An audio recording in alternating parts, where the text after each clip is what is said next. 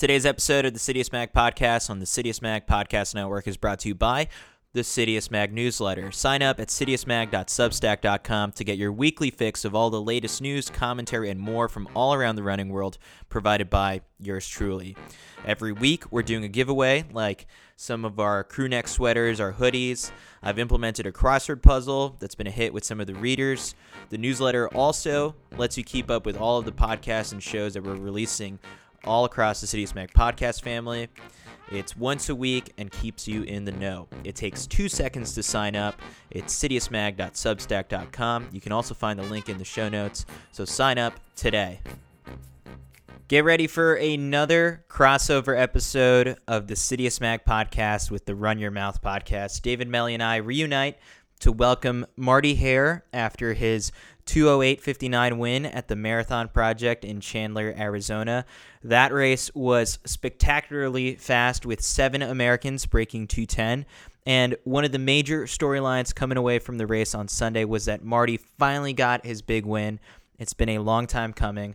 I first crossed paths with him in 2012 when he also took a bunch of people by surprise by winning the Big East Cross Country Championship maybe not as big of a deal, but not too many people knew who he was. And so right after the race, I asked him, Who are you? He gave me a really nice answer. But then in January 2019, he had a photo from that interview that he shared on Instagram and wrote, I've been running as hard as I can ever since then to make sure no one has had to ask me that question again. So we'll we'll revisit that very early on, but a little bit more background on Marty.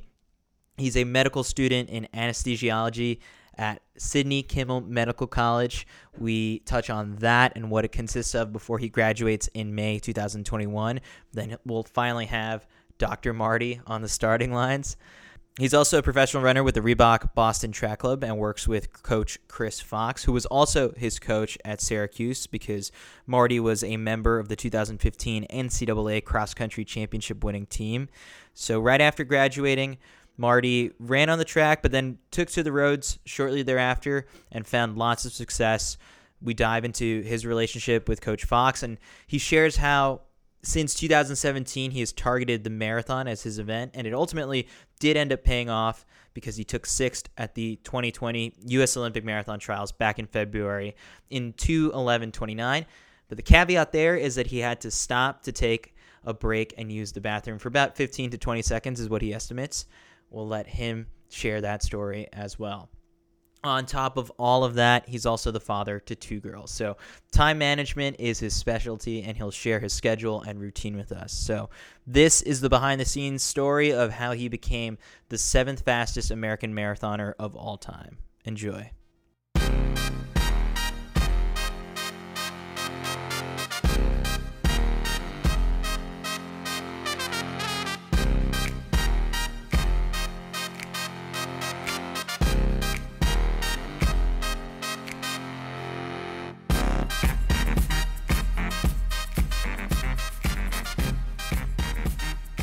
All right, and now we welcome on Marty Hare to the Citius Mag podcast and the Run Your Mouth podcast crossover. I think David and I already did one this year, and we're uh, so this is a, a, bonus episode because this year's been so tough. We figured people could use uh, two episodes of this, but we're joined by the Marathon Project champion, Marty. I want to start off with asking you just kind of like, who are you? Uh, because not too many people probably know who you are. Um, but deep down inside, this is a callback to the first ever interview that we ever did together back in 2012.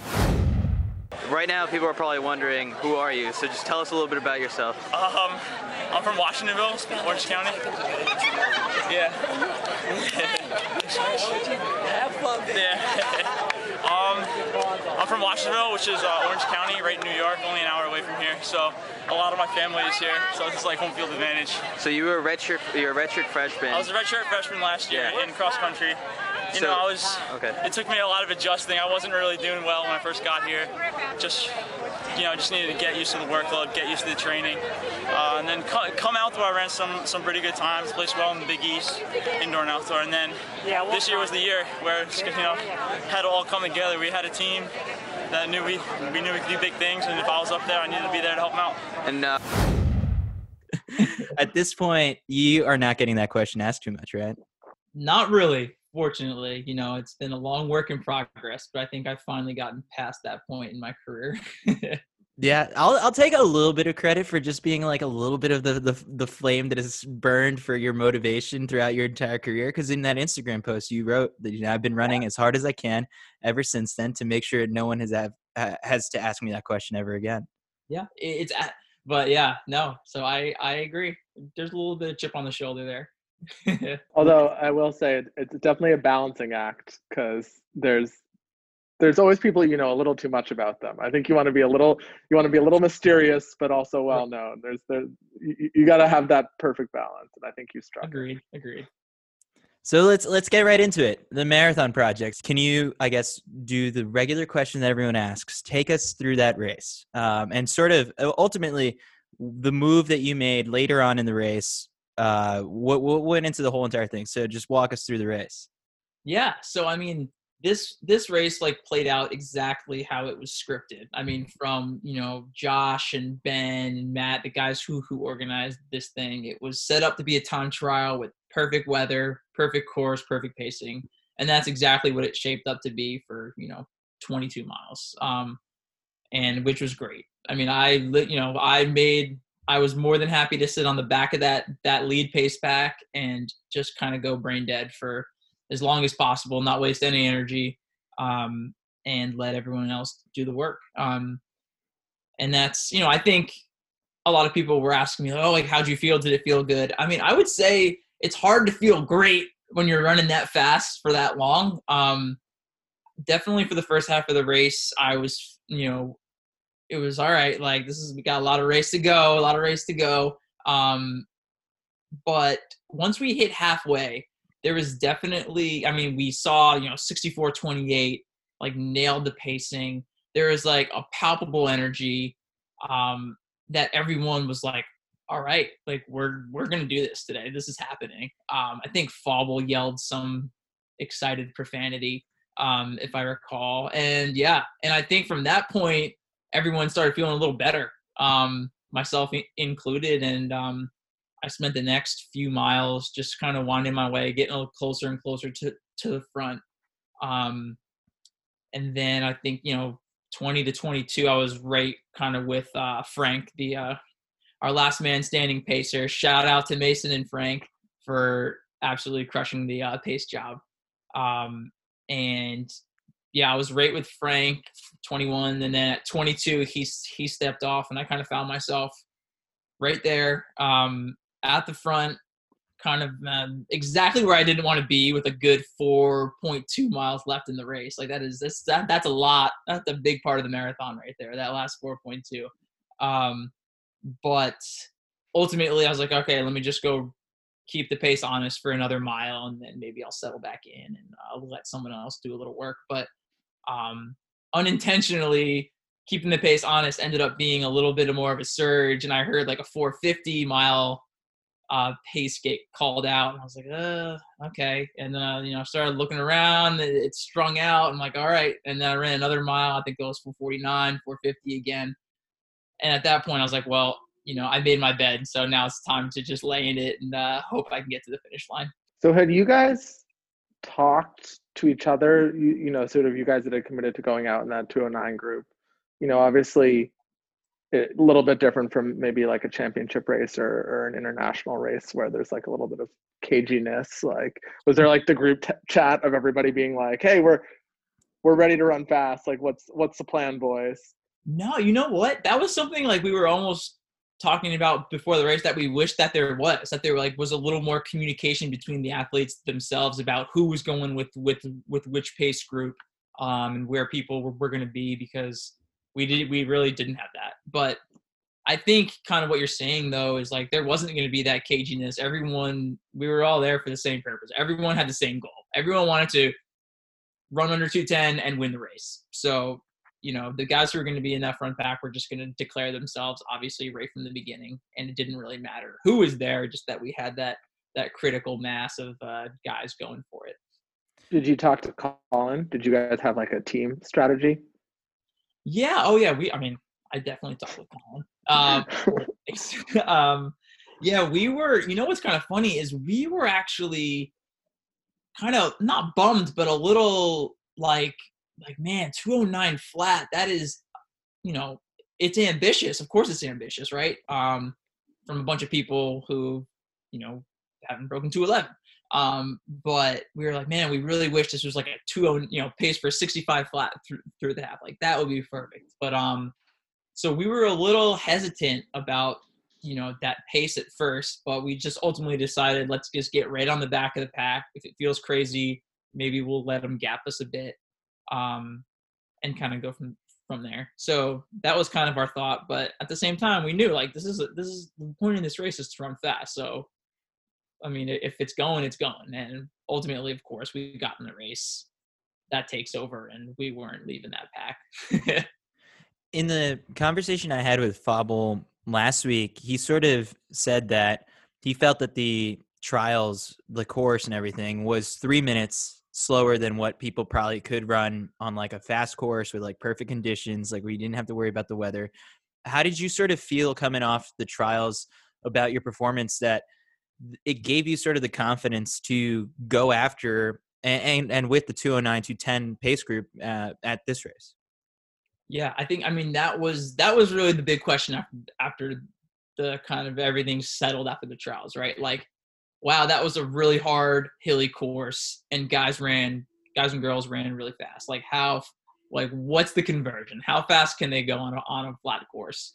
Um, and that was absolutely something that like we has been a burning question in the back of our heads, but we definitely, I mean, we agreed. I mean, three minutes, three minutes sounds like a lot I don't know if it was the full three minutes, but we definitely knew it was worth some some good time. Um, to put an actual hard number on it, I don't know how meaningful that is, but um, I think everyone, ourselves included, me, Colin, and I mean everyone in, in the race yesterday, we all wanted to know, like, yeah, how how much faster can we run? Um, and we know it's going to be significantly faster. So yeah, I think the trials absolutely gave everyone a lot of confidence that if we could go run 211, 212 in Atlanta, we can go out sub 210 pace and give it a good shot. Fauble was obviously disappointed post trials because you know he had come in as one of the top contenders. You know, had run 209 and was you know a lot of people's pick to make the team. You kind of had a breakout performance where you finished sixth into 11:29.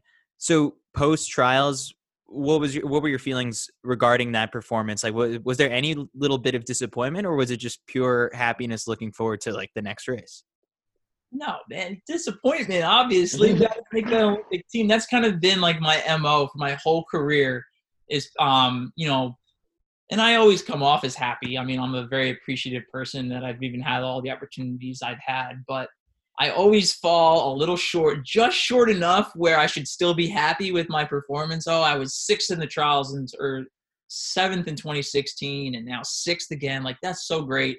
Almost made the team, but no one wants to be sixth or seventh place. So, um, yeah, and that's kind of been that's kind of where I've been stuck for many many years. Um, which is why finally, yeah. So coming on from the trials, I wanted to make the team. And uh, yes, the silver lining was ran a big PR, ran the Olympic standard. Not that it meant anything since the team just got picked, um, but it definitely left more to be desired. And knowing that you know there was more in the tank to you know see what we can do at a course like the Marathon Project.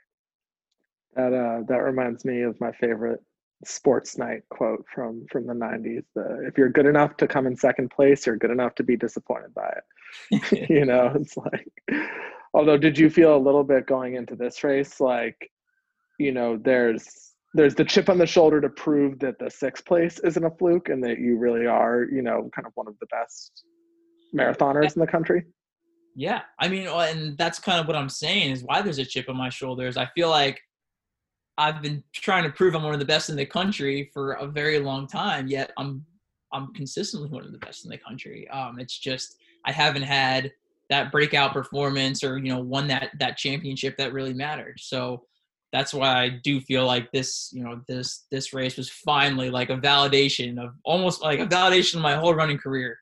Um, that you know i I'm I'm finally kind of among you know in the place where I feel like I belong Yeah, because it's it's so funny. I was on like an alternate broadcast, sort of, where we were just doing you know side commentary on the race, and in it, I think someone had asked was like, "What was the last big thing that Marty has won before this?" And it was something that took a while for us to kind of think about because even going back to that interview from 2012, I feel like that we did.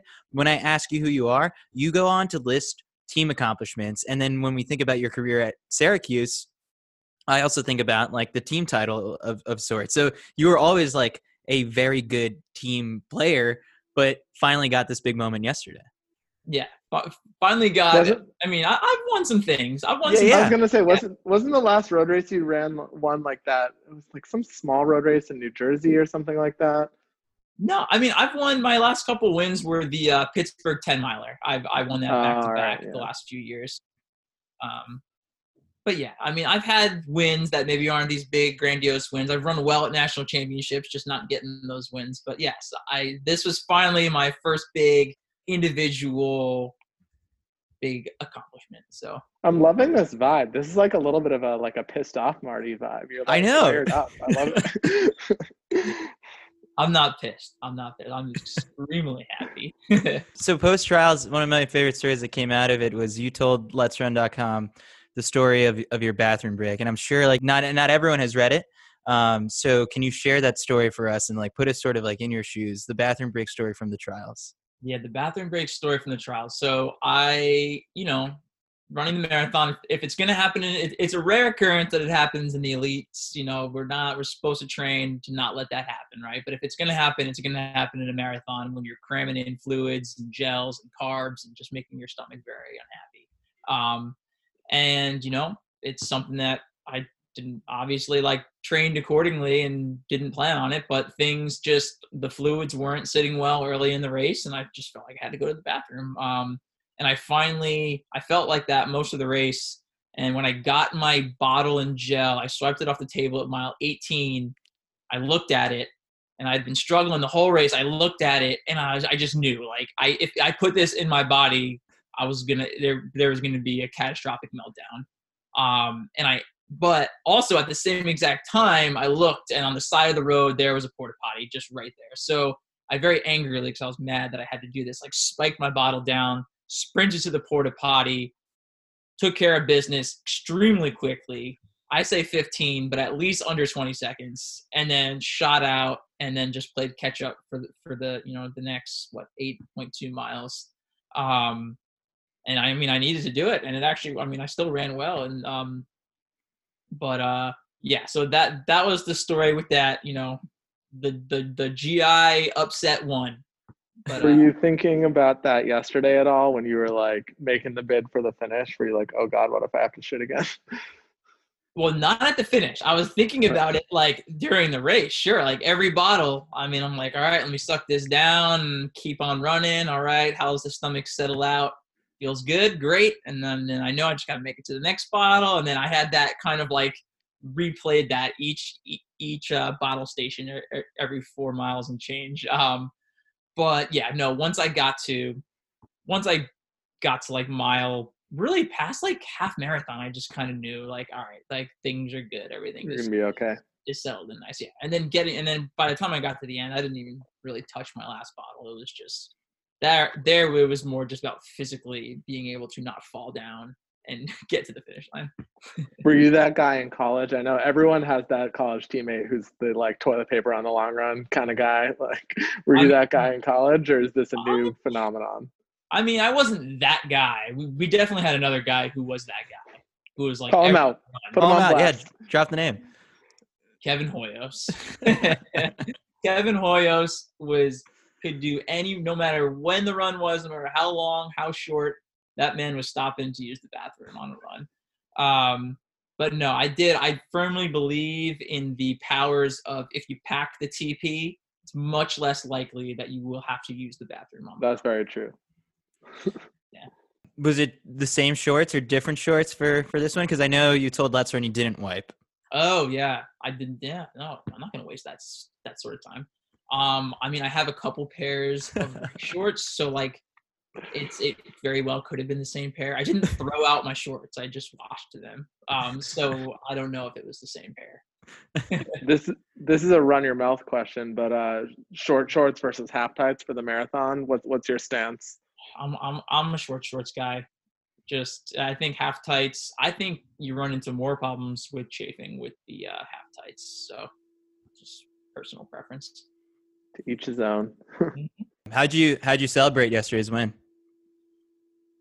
Uh, didn't really do hardly any celebrating because, like I said, like I was telling you earlier, um, I actually I had to like sprint from drug testing after the race to the hotel to furiously shower and pack my clothes and then speed off to the airport to catch my flight, which I barely made, and then it got delayed an hour. So, you know, jokes on me, right? Um, and then you know I, I made it back to Philadelphia. I didn't really get home until around 9:30 last night. Um, and my wife was was getting in today with, with the kids, so I was kind of just on my own last night, and I got in late, so I just threw some some, some frozen pizza in the toaster oven, um, popped down, sat down, and just kind of sat on the couch, and then uh, went to sleep. But tonight, tonight we're we're eating out. My wife made me a birthday cake, you know, you know.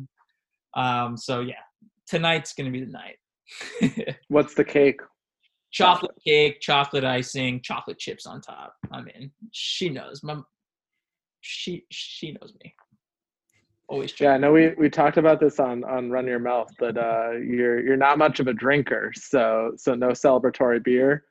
Um, you know what? I would. That's I did leave that out. I did make myself just a, a little cocktail last night, just more of like a nightcap thing, just for no Ooh. real reason. Well, I had what a reason, was it? But um, oh i don't so i don't like i said i don't really love drinking but it was uh so i always have to make fruity sweet stuff uh it was a little, a, oh, a little no shame in the game there yeah a, a, little coconut rum um a little splash of i think strawberry vodka and then uh some strawberry lemonade to you know smooth it out oh it was good very tropical that sounds good yeah. oh man i was like in i mean i was coming from phoenix it was like the sun was shining it was hot palm trees how different was that from like I guess like the past couple weeks of training. Obviously, being on the on the East Coast, it was getting a little bit colder. But yeah, I mean, the training leading up to this, sort of what what was it like? I guess the big thing everyone's wondering is because they know a little bit more of your background is how how the heck do you fit it into a day? I mean, yeah, I, I get this question a lot, right? And my answer is usually the same. Like it's there is a lot going on there i mean training yeah i mean the weather it's actually been pretty nice so like as far as like it being cold and it really it only snowed for the first time the day before i flew out which of course was like anxiety producing in its own right but it, it, worked out as far as flights um so that hasn't been, been an issue it's really just getting up early i mean i spend a lot of my days getting up somewhere between 5 5.30 if i can if i can sleep until 6 wonderful um, and getting that that run in, um, you know, before the girls wake up and before I have to get to whatever either the hospital or like an outpatient clinic or wherever I got to be for for for that you know um, couple weeks. So it's really just getting up early, getting that getting in the the training while everyone else is sleeping. How is uh one daughter versus two in terms of uh, your your sleep levels and uh, stress levels? Um, yeah, I mean, look, that's something. I mean, that's I would say if there's a secret to success, it's still maintaining the sleep. Like, I mean, I I think I would crater and crumble if I didn't still get close to eight hours of sleep every night. And um, luckily, like me and Monica, like we we love to sleep. So as soon as those girls are asleep, we have no problem crawling into bed at nine o'clock. Um, but I would say, fortunately, Adeline is a much better sleeper I mean, much better sleeper than McKenna was, which helps. And um, I mean, I've said it a thousand times. Like, you know, I couldn't do what I do if Monica didn't do what she did. I mean, she is like, you know, she's the rock here. So, I mean, she she she breastfeeds Adeline, and like I can't do anything with Adeline during the night. So when Adeline wakes up, I mean, I don't. Let's put it that way. Um, and McKenna sleeps fairly well. Um, I mean, I might have to go put her to sleep a few times a week if she wakes up, but yeah, fortunately, the sleep is still pr- pretty good. Pretty good.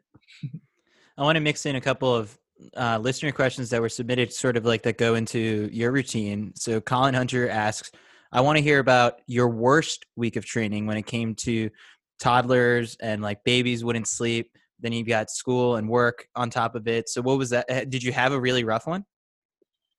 I mean, I would describe so yeah, like running is so in, like the whole running schedule is so ingrained in my daily life and routine and like our whole family. Like I mean, it's just like it it I never like this whole training build up like I didn't miss anything. I don't miss days of training.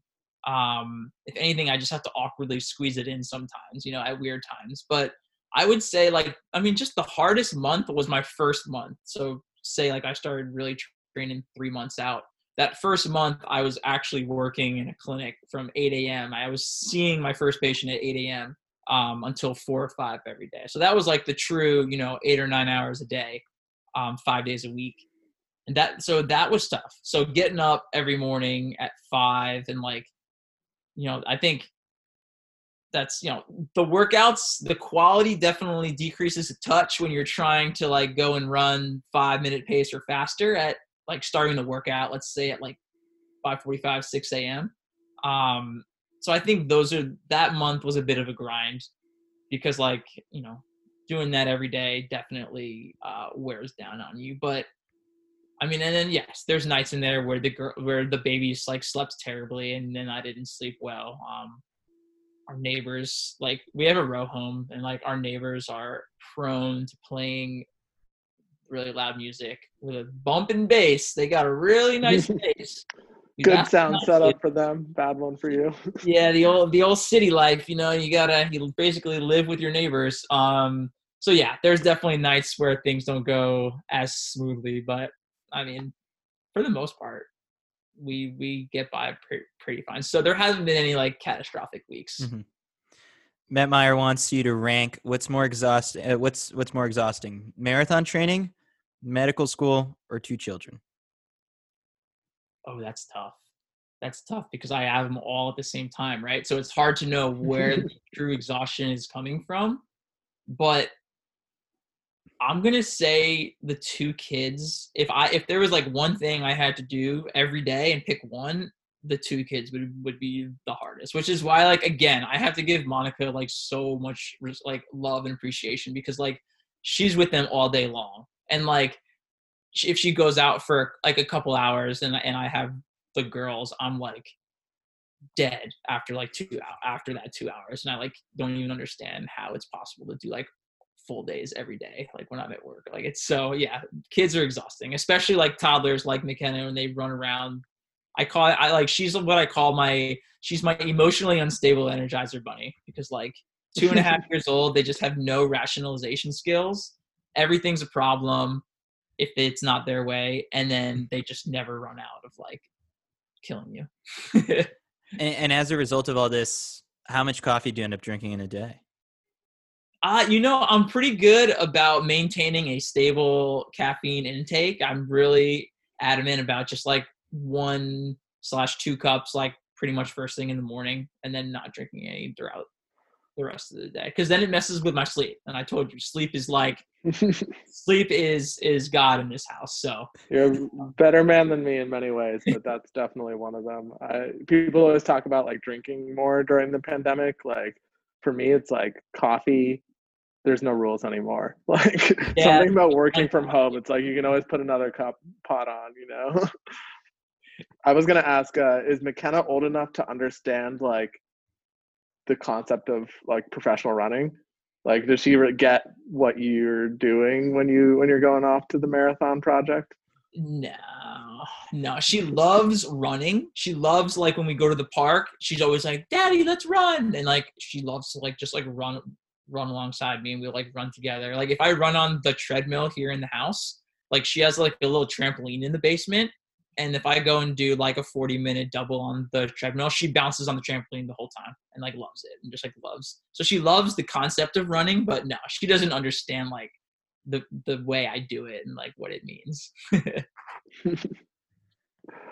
oh man, that's adorable. Is she is she a future runner one day? Do you think is she gonna follow in her dad's footsteps? I mean, I'm not gonna force it. I'm not gonna. There's plenty of other cool sports out there. Um, but she seems to like it so far. So we'll see. I think so.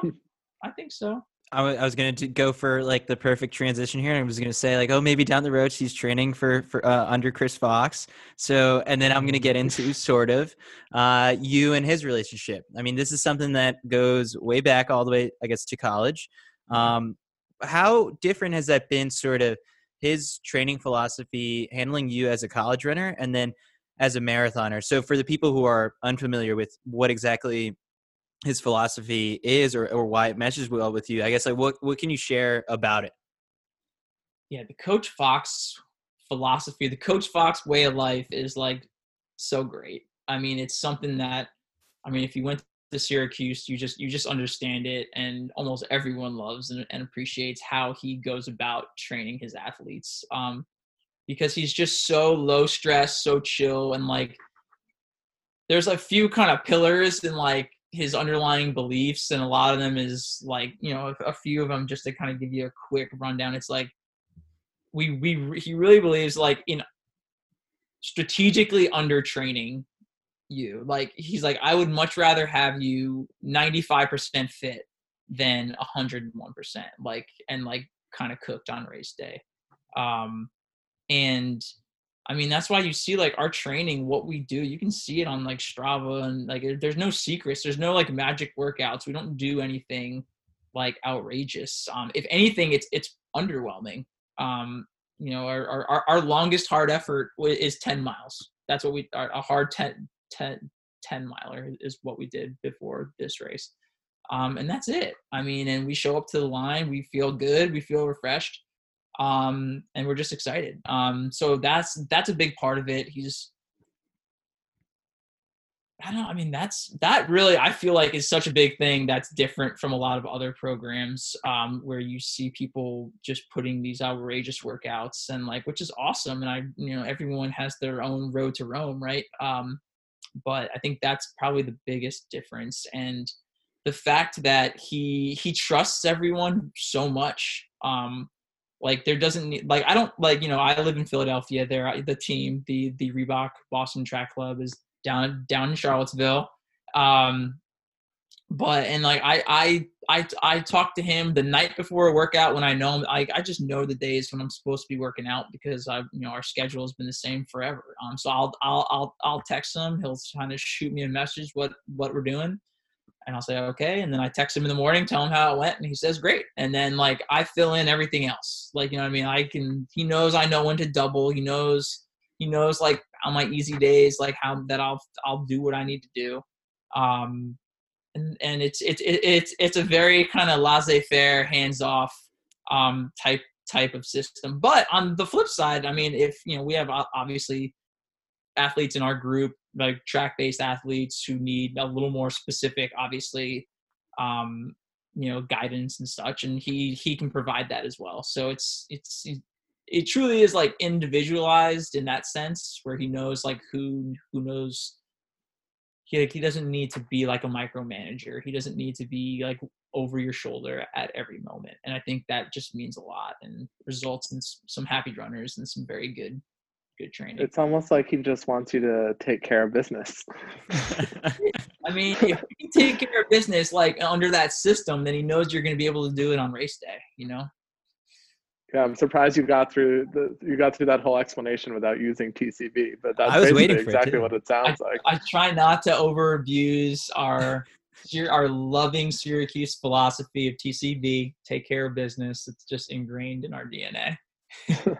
I was uh, speaking of Syracuse. I was actually thinking about this after the the race yesterday. You know, obviously there was a lot of a lot of Portland guys and a lot of Cuse guys up there at the the front of that race, and mm-hmm. you know, I think I think about there being a lot of similarities in terms of kind of being these, you know, these scrappy cross country schools that go up against you know the the big Pac-12 type, um, you know, behemoths. So like, do you still feel you know a little bit of do you still feel a little bit of that like kind of school pride going into races like this of like oh we're this we're this these underdogs that are i remember you know, chipgate. Remember from wisconsin? Oh, that was a big deal we still talk about that.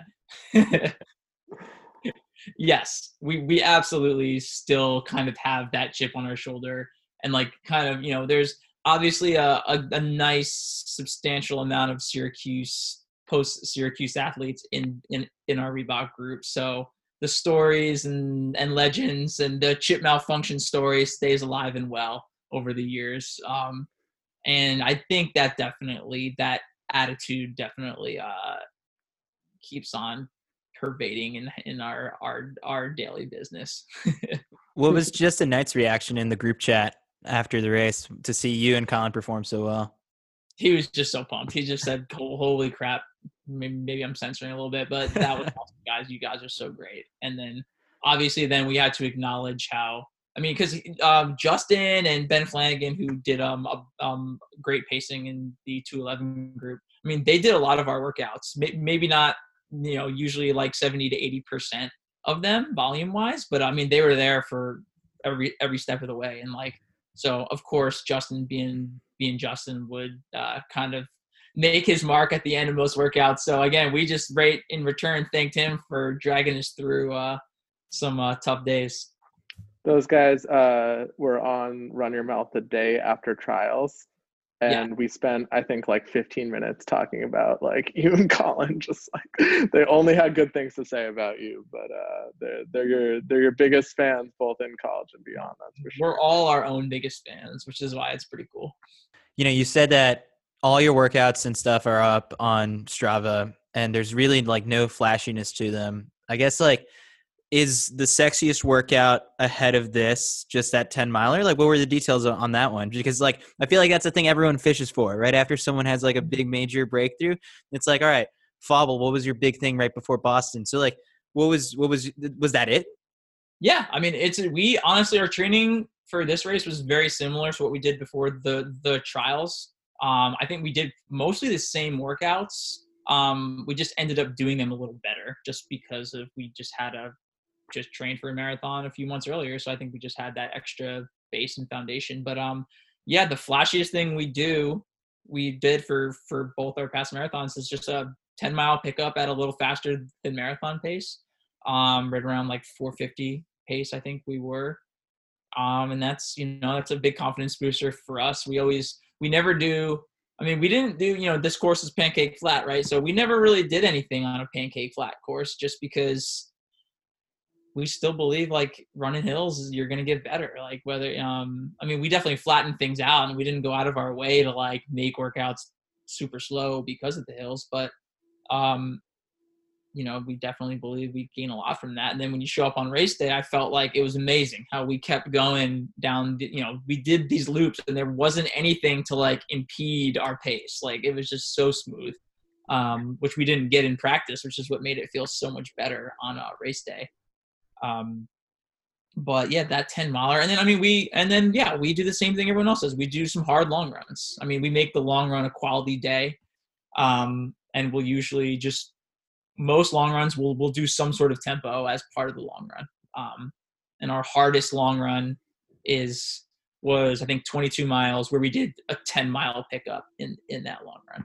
So that's was, um, I, I hate to go to be constantly reaching back to the college archives, but you know, since you've been with Fox for so long, was that ever a conversation in college of like you're going to be a marathoner someday, kid? Like, was that something that was always in the back of your head, or or has this been kind of a, a fun new surprise? No, it's it, it's been more of a natural progression without really ever planning on being here. Um, I think in yeah in college especially like no there was no talk of running marathons um it was very much like we're gonna we're we're training to win that cross country 10k right um but then i graduated and instantly though it was like without even knowing like or without even having to talk about it like signing up for like the us 15k championships and the us 10 mile championships like that was just the you know the like a natural progression for me because um it just I knew I did better at the longer distances. Um,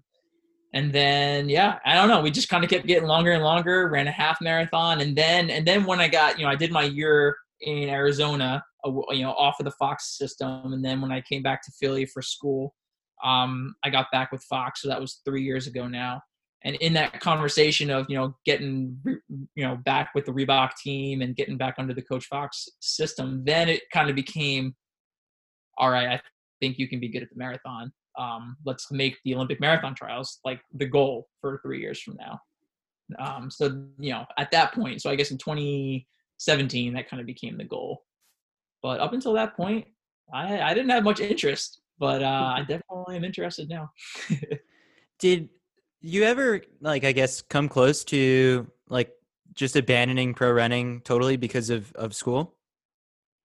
It's a good question. Um, yeah, I've been very. I'm not really. I'm gonna say no. Like I haven't like straight up wanted to quit running or had to at any point. Like there's always been enough time in my day, and um, you know, I've been able to make make time to get that to make training possible. Um, pretty much at every step along the way thus far. Um, yeah. So no, like I, I've I've been able to run, and I've I love to do it. I have no need to do it. I, you know, I'm still following my my dream of becoming a doctor, and I, you know, I just run because I I want to and because I love it. So, um, thus far, no, I haven't had any any need or desire to uh to stop. Uh, do you, uh, in your medical expertise, I guess one of the things we were noticing on the the broadcast is, you know, the the fairly normal marathon practice of sharing bottles in the race um, you know that that was going going down and obviously everyone had been tested and everything but i guess two part did you share anybody else's bottle during the race and and do you feel like that was i mean that's got to feel so weird especially you know in the pandemic um, of just like being t- totally against every other bit of you know medical advice out there right um yeah i mean i didn't have at no point was I ever planning on you taking you on sharing anyone's bottle. Like everyone had their own bottles, so I don't even see why that would be needed. Um, but yeah, I guess in you know some packs, I know that's like a big thing in running, and you know if guys missed a bottle or something, I'm more than happy to share it with, with someone else. Um, I mean, yeah, that was I had no intentions of doing that. I mean, I guess just the the caveat being like I was really happy with how well the you know the COVID protocols were for this race. I mean, every athlete in the race had to submit two negative tests the week of the race, um, as well as I think pretty much anyone involved in the race had to have at least one negative test. So I mean, everyone was at least at least up until they got their negative. So you know, of course, you know who knows what what people do up until actual race day, but um, yeah, I don't know. I guess to to each their own, right? Everyone accepts a certain amount of risk, so wherever you fall. Yeah, and I and I think you know it's about as uh, about as safe as you could be. But I did just seeing that on the screen. I had that moment where I was like, it's like when you watch a a TV show on Netflix now where like somebody's hugging and you're like, why are they not six feet apart? right, right. It's just a little cringeworthy still. Like, oh. Yeah. Or so it's good, I guess, that we're conditioned to that, to COVID safe being normal and, and, you know, swapping fluids being not, but not ideal anymore. So that part of like your day, just you know, working as a medical student in anesthesiology at Sidney Kimmel Medical College at St. Thomas Jefferson University in Philadelphia. I had to write it all out. Uh, what, what, what is that comprised of for the most part? Because we've gotten sort of like into sort of like the ins and out of your training, but what are you what are you doing while you know for school and work? Right. So how school works, I'm, I'm a fourth year student now. So I'm in my final year. I graduate in May. In May, I'll officially earn my my MD.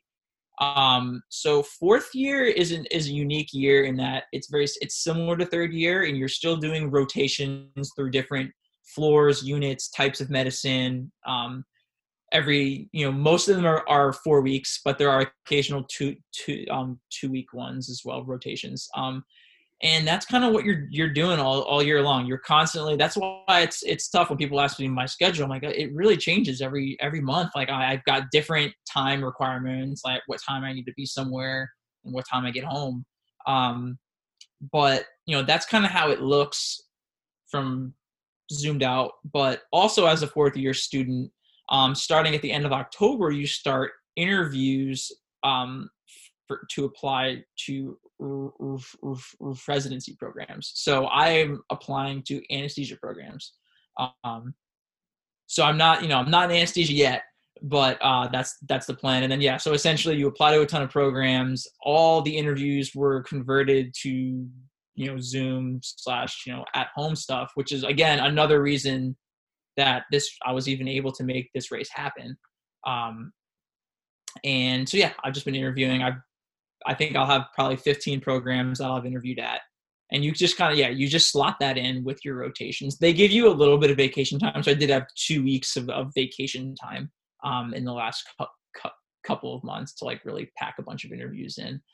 Um, and yeah, and that's kind of how the year looks. So I, I still have a bunch of month long r- rotations up until um, April, and then and then I graduate. And then in March, sorry to, backtrack, make it a little more confusing. In March is when all the fourth year students find out where they matched hmm. um, and where they will uh, continue their training for their select specialty. Uh, have you had to sort of like tailor that list also to maybe where you want to end up in terms of for your running training, or are you just open to going anywhere?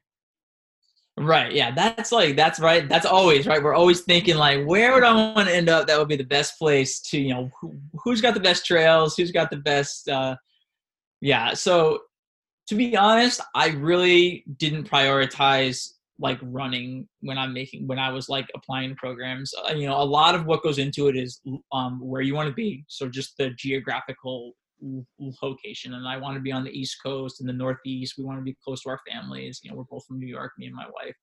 Um, so that was that's kind of you know biggest factor and then there's the program itself like do i feel like i'd fit in there because essentially it's a job it's kind of like a job interview you know these are all the people that you're going to be working with for the next four years um, you know do you fit in do you feel like that's the place for you um, so and that's kind of the next biggest kind of part of the the decision making tree. Um, so yeah, I'm you know I I think if I can make do in the the the cold hard streets of South Philadelphia, um, I can I can make the running thing work work anywhere from that standpoint.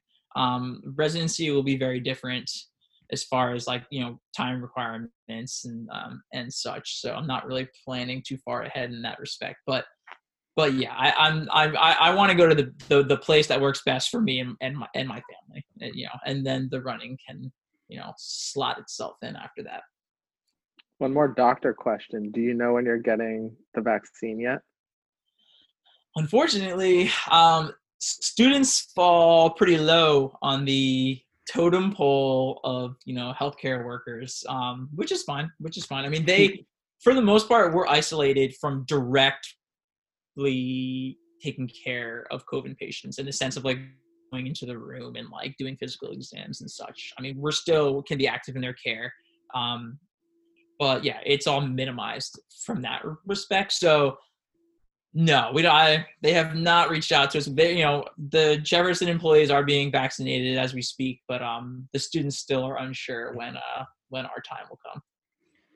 Um, I did see someone I think like on Twitter had asked like if you had gotten vaccinated like before the race and and like if this was a, just a, a side effect of like being able to run really fast comes with the vaccine. I wish. cool.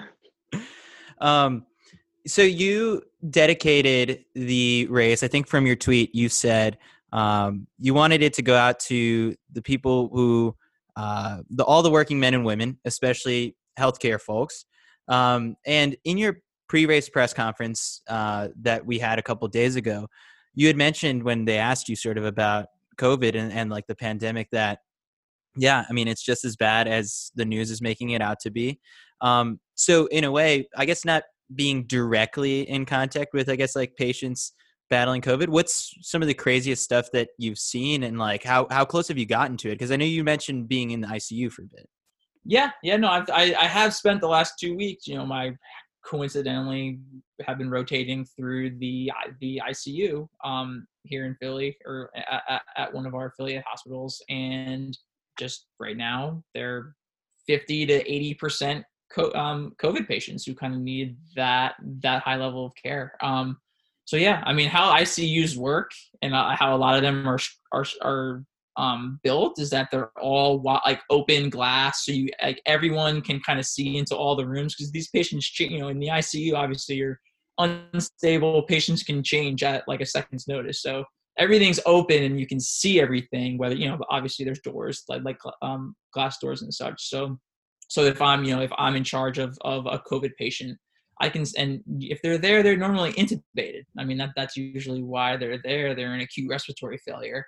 Um, so I mean, a big part of my job is seeing, you know, how are they doing on these these um ventilator settings you know do we need to change things? Um, and you know a big part of my job is also just learning how the medicine is practiced in that setting in, in the the uh, you know in in the icu in in this case. So so yeah i mean i'm there and i'm seeing it and i think it's what you see is exactly what you expect. I mean it's if you if you need if, if you end up in the icu i mean it's the prognosis already isn't good.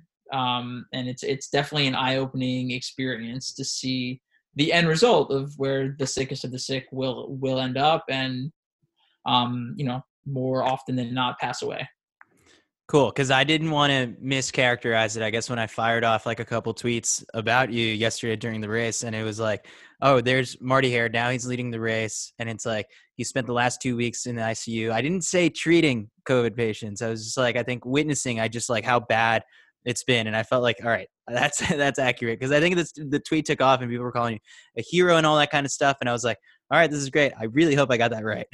Right. No, no. And I totally, yeah, I don't want to like be misconstrued. Like it's the nurses, the residents, and the attendings who are like in and out of these rooms all day long, like really making all the treatment decisions. And like they're like the true front, front line you know the the frontline heroes like you know i just get to be there and get to learn from them and you know I, I i'm an ancillary member of the team i mean we are a part of the team but yes i i agree. I don't want to be misconstrued as you know taking anything away from the i'll call them the you know the real healthcare heroes which is you know all the people that that i just mentioned.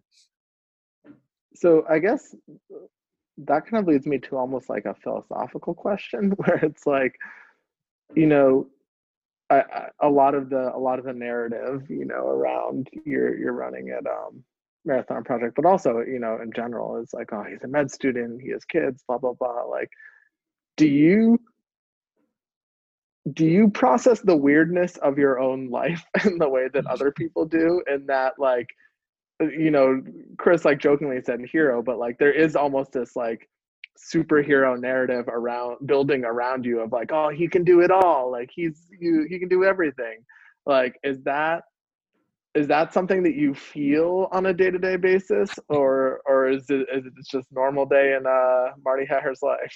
I mean i think it would be weird if i said that i wake up every day feeling like a superhero. So i'm going to say on a day-to-day basis no i don't really like think about that. Um i do definitely understand why people think like what i do is so cool and like crazy and like uncomprehendable. Um but for me, you know, it's what I do every day. So when you do it every day, it doesn't feel so abnormal. Um, and it's really just a big game of time management, right? I mean, it's not like I'm doing anything. Any one of the things I do isn't crazy. It's just that I, you know, can fit them all in on a day. But no, yeah. To answer your question, no, I don't wake up feeling like a like a superhero. yeah, this is the. I I feel like sometimes, you know, it doesn't take away at all from the impressiveness of what you do but i do enjoy because it's because it's all going to the right you know to the right place in terms of intention but uh there's there's a lot of you know twitter twitter narrative about uh how impressive you are because you are very impressive so. very much appreciate the thought but yeah so after this, kind of like what what's sort of next? I mean, just because like there's so much uncertainty, there's like no real races on the schedule coming up. Um, I'm kind of even wondering like if the next race you might have, like if you'd be introduced as Doctor Marty, like on the starting line. Man, so May, right? Um, and that and that's like another thing too to like go back real real quickly in May I'll be a doctor, right? And then when I start a residency program in June and I'm back in the ICU, I'll, I will be directly treating COVID patients. So that that's why it's a very weird mm-hmm. interplay of like the fourth year medical student who's going to be an intern in a few months. Um, but yeah, what's as for what's next? I think we all hopefully feel relatively confident that the Olympic track trials are going to happen, right? So, um, yes, fingers crossed. Uh, so I'm I'm setting my you know my next kind of goals is uh, getting in shape to get back in those 10k trials and finish a little better than I did four years ago and see if I can uh, take take a shot there. So so hopefully, I mean, I got to get a qualifier. So hopefully, I'm running a race before May. yeah, That'd this is awesome. making me wish track were a lot more like pro wrestling, where like I'm picturing like Chris said, introduce you as Doctor Doctor Hehir, like you show up to the starting line, you've got like the white lab coat on, you like take it off right before the race. Like I now I now I want this to be more of Oh yeah, you totally should show up to like your, your walkout lab coat. like um, have him play like the uh, Grey's Anatomy like song over the speaker. Uh, yeah. Well, I was gonna go with like uh like Bad Case of Loving You by uh, Robert Palmer. like do you realize that like because uh, i got a message from a friend of mine uh, connor callahan who's a surgeon up in i believe toronto. He's like he said well he's like i guess now i can never use my work schedule as an excuse to never to like skip training ever again. Do you realize you've made this tough for like a lot of people in the medical field? I mean I, I i guess a little bit but again i'm a medical student right? He's a surgeon a surgeon schedule is absurd and i don't think i don't even think i could pull that off i'll be perfectly honest. So yeah once once you start as like a resident and as an attending physician i think your responsibilities become a lot more important and um you know maybe there's a little and there's definitely less time in the day to get things done. So i mean maybe i'm making it a little more difficult for for medical student parents but um, yeah, I mean, well, let's see how I do next year, and then maybe uh, people will be like, "All right, he is human." I don't know. After you took a shit on the sidelines of the uh, marathon trials, I think people know you're human. I'm just teasing. We got a couple more listener questions that were sent in. Someone asked, "What's the most absurd thing you thought about to pass the time during yesterday's race?" Um, the most absurd thing I thought.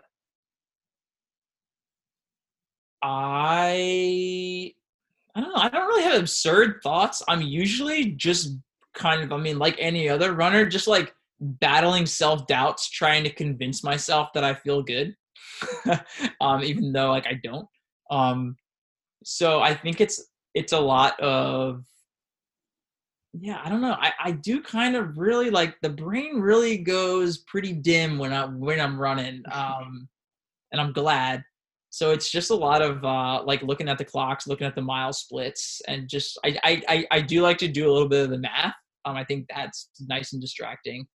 Um, but absurd thoughts. Well, okay, here's an absurd thought. I do very occasionally. I again, it's amazing like the ebbs and flows of like when you're like feeling good and feeling terrible, like in a race especially a, marathon. But I think at one point I had the thought to my, and this was like way too early in the race. Maybe at like 10, maybe around that like half marathon point when like everyone I said maybe, started feeling pretty good. I was like, oh man, like, like I wonder what I'm what I'm gonna do if I win this thing. Like like like you know, I mean, again, a fleeting thought that I didn't even complete the thought before going back into no, there's way more. There's way too many miles left to run before I can.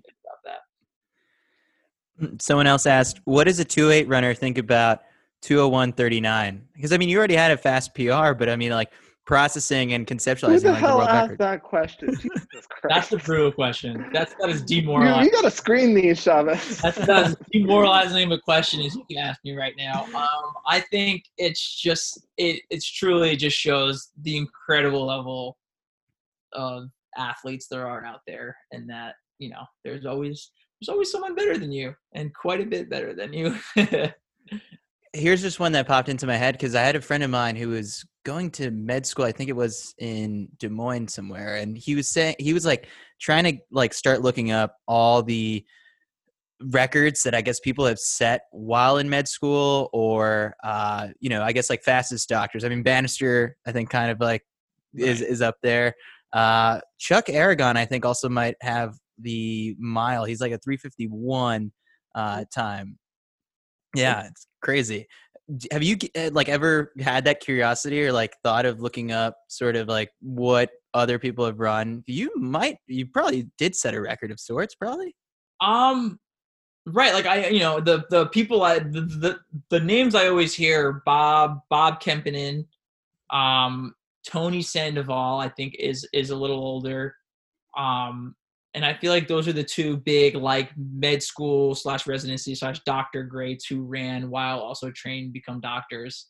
Um, obviously, Dr. Kempainen like is an Olympian and like um, and I think, but as far as PRs go, I don't know. I think I think I might have them all. Yeah, you, I think you've got well, yeah. Fortunately, at least among Americans, there's not too many guys ahead of you on the list anymore, so you can kind of just check. right. Pretty sure they're not doctors if we go down that that that six person list or seven person depending. Dr. Galen Rupp, yeah. Yeah, Dr. Rupp. Oh. Uh, so yeah, that's a pretty cool thought. I mean, quite possibly fastest doctor, almost almost doctor. Let's not get carried away in, in uh in America. it's pretty cool.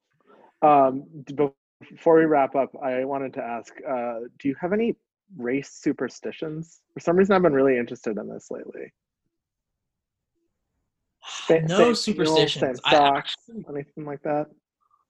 No, I'm very much like the opposite.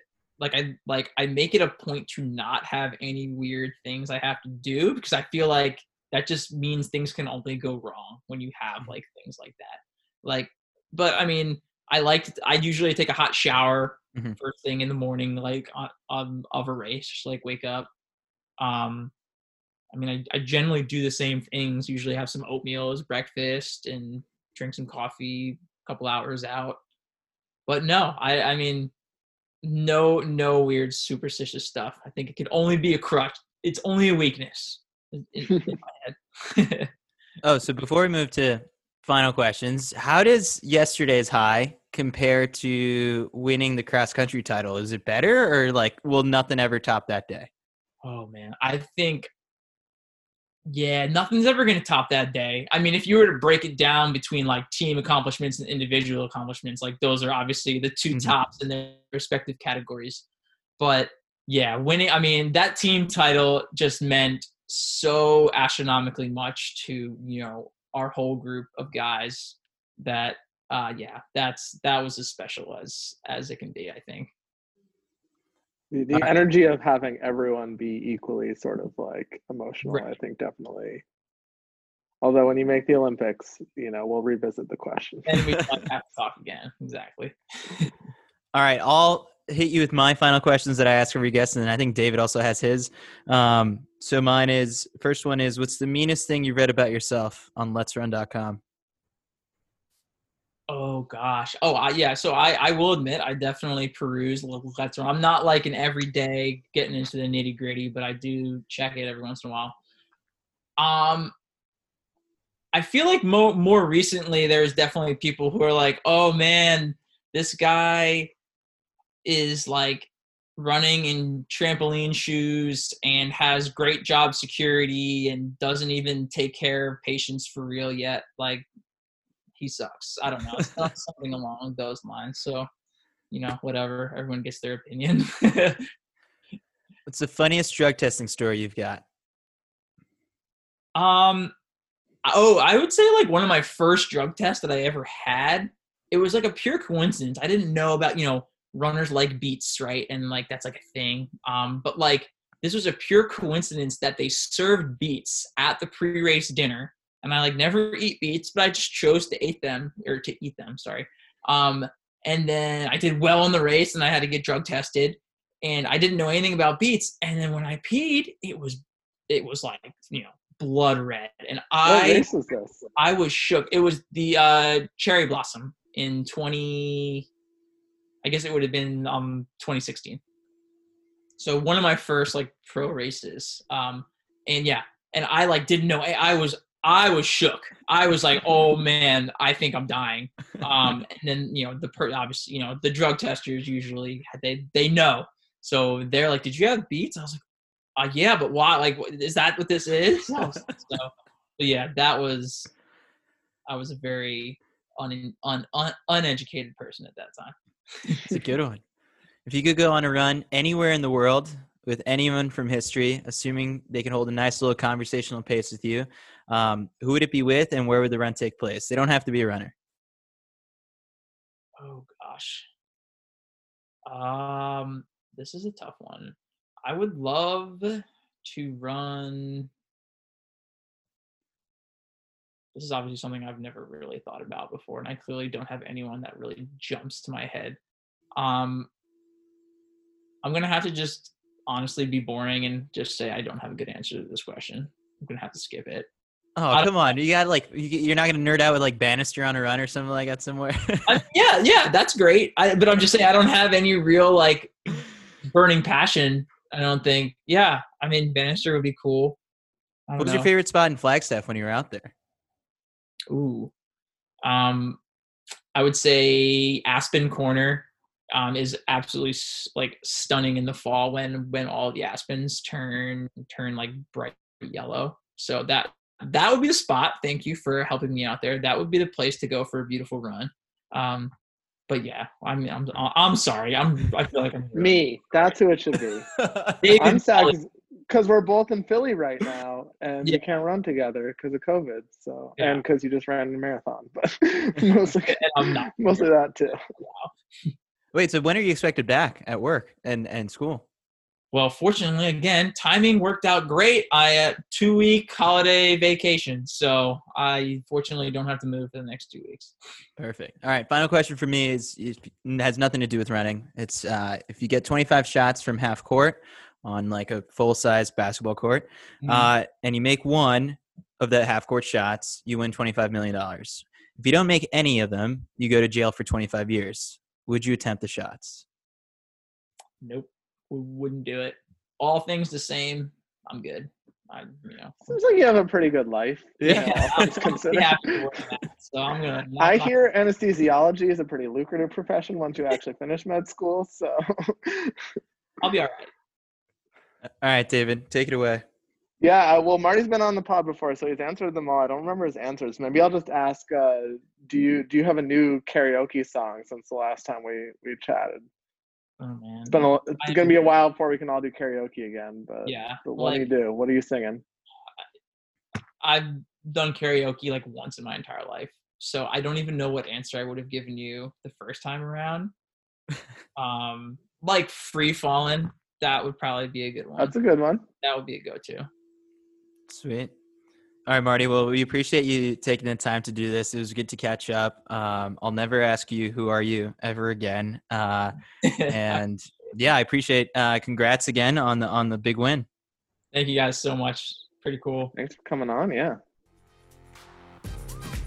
Many thanks to Marty for the awesome conversation 24 hours after his race. And thanks to David as well for co hosting an awesome episode. Check out his podcast, Run Your Mouth. It's also in the Citius Mag podcast network. So if you go to citiusmag.com and check out the podcast tab, his show shows up there as well.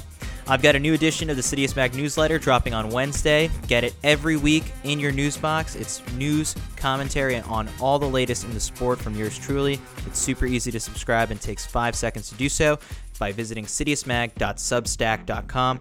It's also on the side of the citiusmag.com homepage. And check it out because there's always giveaways there. So we've given away a bunch of sweaters. Who knows what else is coming up? Plus, we're going to be coming out with some new merch in 2021. That's all I've got. I've been your host, Chris Chavez, wishing you some happy and healthy running. Legs are feeling good. See you again soon.